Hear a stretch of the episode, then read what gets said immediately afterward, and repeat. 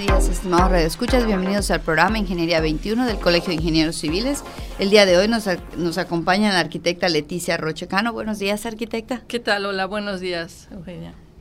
El día de hoy estamos este, hablando sobre los planes y los programas y todo lo que hace la Unidad de Desarrollo Sustentable del municipio de Mérida. Y quisiéramos saber, antes que nada, arquitecta, cuáles son los principales retos y proyectos que tiene la, la Unidad de Desarrollo Sustentable.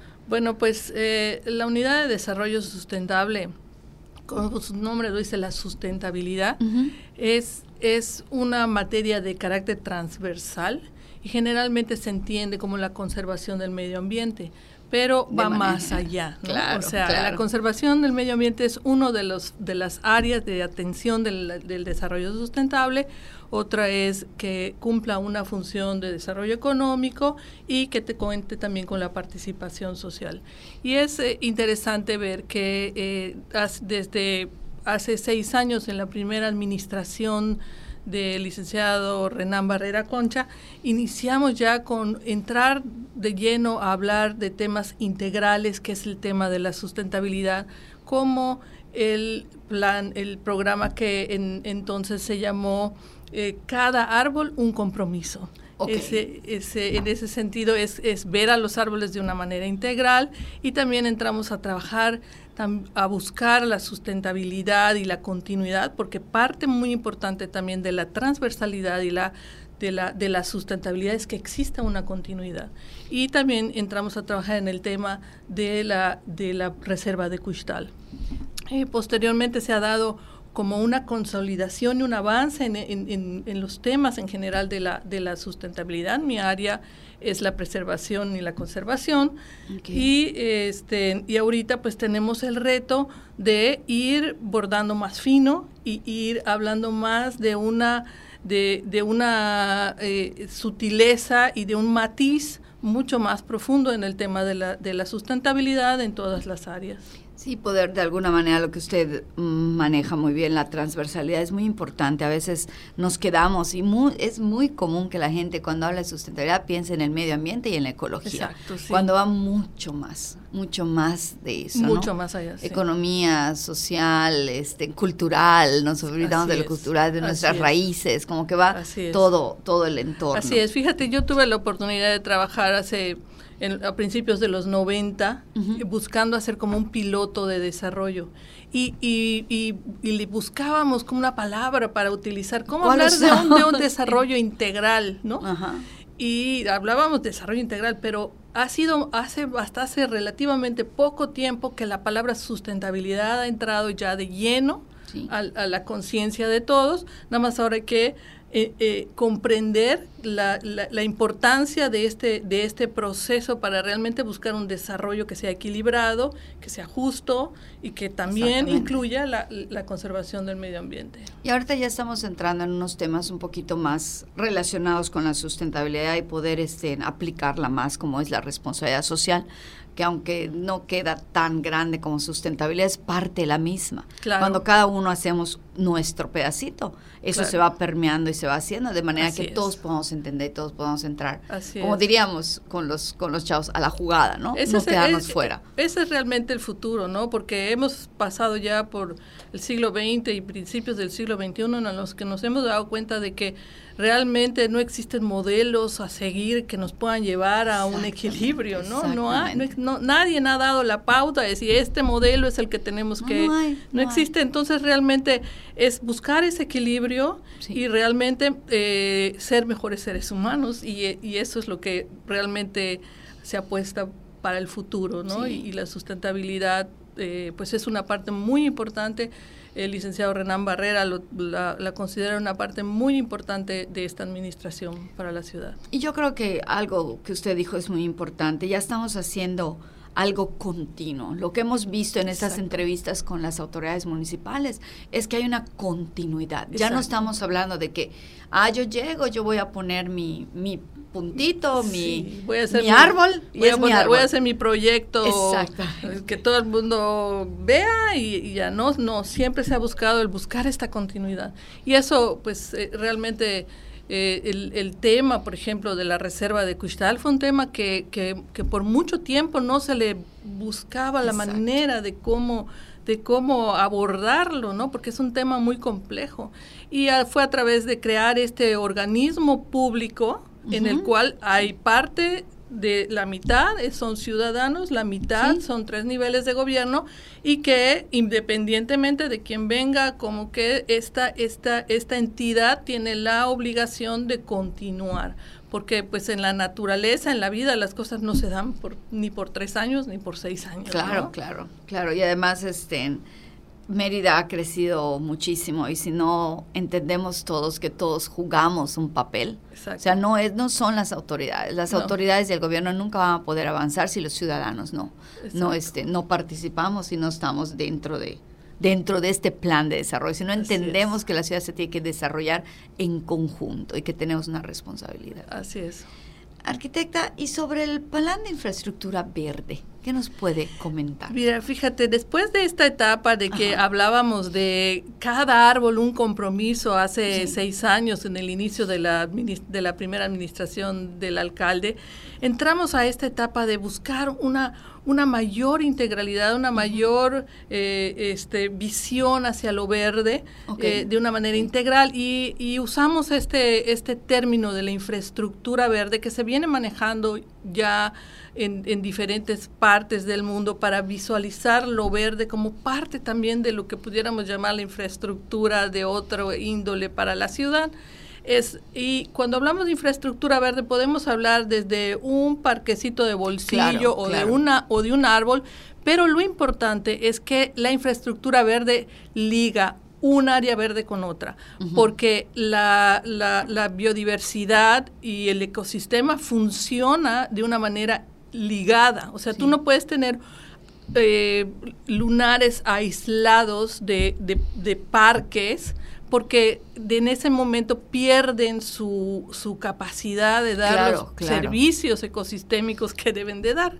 Entonces, lo que se busca hoy es, es entrelazar, es ligar, es formar esta red de áreas verdes que funcione tanto para la conservación de la biodiversidad como para ofrecer los servicios ecosistémicos que necesitamos en la ciudad realmente para tener una mejor calidad de vida. Yo creo que es un reto sumamente importante porque recuerdo que cuando menos hay casi 600 parques en la ciudad, ¿no? Exactamente. O sea, es así como que... Eso fue una de las cosas. Son más de 600 parques los que tenemos. Y entonces la, la, idea es también buscar cómo ligar estos parques. Y el plan municipal eh, eh, se, se, hizo en la primera edición eh, con la participación de un equipo de, de técnicos y se definieron seis líneas de trabajo. Una que es llevar a cabo estudios urbanos en la ciudad para conocer realmente dónde están las áreas de oportunidad para plantar, dónde se necesita más, cuáles son las áreas más calientes que hay en la ciudad. Las famosas islas de calor. Ah, exactamente. Entonces ahí se hizo como un cruce de información y fue el, primer, el primer panorama que tuvimos de dónde son las áreas donde es más urgente plantar. Y de ahí hemos realizado otros estudios como el inventario de arbolado de la ciudad y el diagnóstico y censo en parques, en todos los 600 parques de la ciudad. Ese, ese, es, ese, esos estudios nos han, nos han ameritado un reconocimiento en diferentes partes de, de, México y también del mundo.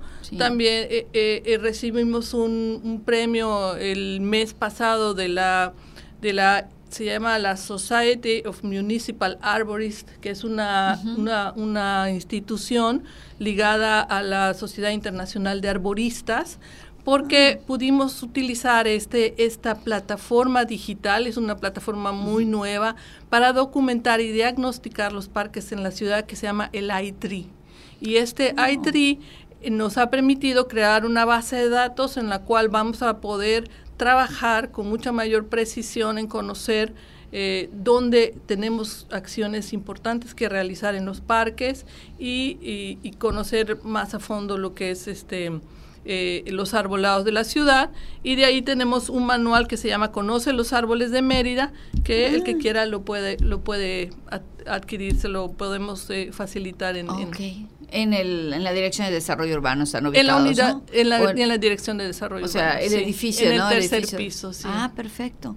Eso está muy interesante. Lo que yo estoy pensando, en, usted platicaba, yo pensando que ojalá que, que esto lo logremos ir amarrando, como usted dice, tengamos a esos fraccionamientos donde nos hemos quedado con pocos árboles, poder lograr que esas reservas de parques se vayan arbolando. Ahí en primera instancia pues hemos estado trabajando en la unidad de desarrollo sustentable en colaboración con el desarrollo urbano para poder eh, eh, este, evaluar los proyectos que se van presentando. Y pero también es importante eh, ir creando mayor conciencia sobre la importancia de la generosidad en el espacio verde, ¿no? Esa, la tendencia de los desarrolladores ha sido el aprovechar la tierra hasta, pero generalmente el dejar espacios verdes, y lo dicen en sus promociones, ¿no? En contacto con la naturaleza, ven claro. acá en contacto con la naturaleza. Entonces, pues hay que, hay que ser mucho más generoso con el espacio verde. Y creo que hay que vender bien la idea. O sea, bueno, a lo mejor van a tener una o dos casas menos por manzana al redistribuir y al pensar. Pero, eso te va a revaluar el, el pero espacio. Pero obviamente la misma gente va a promocionar al desarrollador. Porque yo tengo una casa en la que se siente menos calor que en otra o en la que además se ve mejor, la, vista es mejor. No solo es la, es la vista, es la lluvia, es la limpieza del agua, es el fresco. Tienen tanto beneficio los árboles. Así es, y hoy en día se puede evaluar económicamente ese valor. ¿Cuánto, ¿Cuánto me ahorro en la electricidad? ¿Cuánto me ahorro en, en, los sistemas de drenaje? ¿Cuánto, cuánto, ¿Cuánto servicio y se puede transformar económicamente a través de las nuevas, como la plataforma del ITRI? Bueno, pero esa es una de las líneas del Plan Municipal de Infraestructura Verde. La otra es la, la arborización, precisamente el plantar árboles. Y ahí también eh, el, el, el enfoque es, es integral tenemos que producir primero árboles, tener los árboles suficientes y, de, ir mejorando la calidad de los árboles con los que plantamos y también venimos, entramos a la segunda parte que es esos árboles, ¿dónde los voy a poner? ¿Qué especies y en qué lugar? Que en eso hemos avanzado muchísimo. Y después el cuidado de esos árboles que se han plantado para incrementar los índices de sobrevivencia.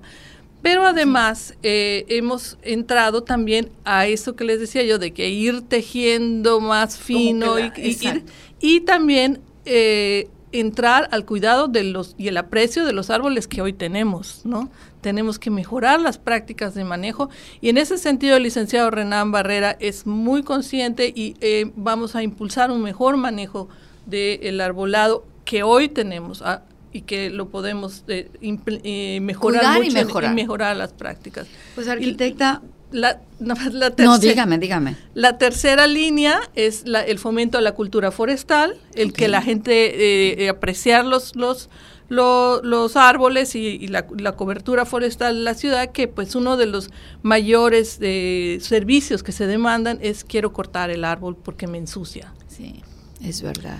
Y el, la tercera línea de trabajo donde, del plan municipal es el mejorar la regulación, el mejorar las, las, las, las reglas de protección del arbolado.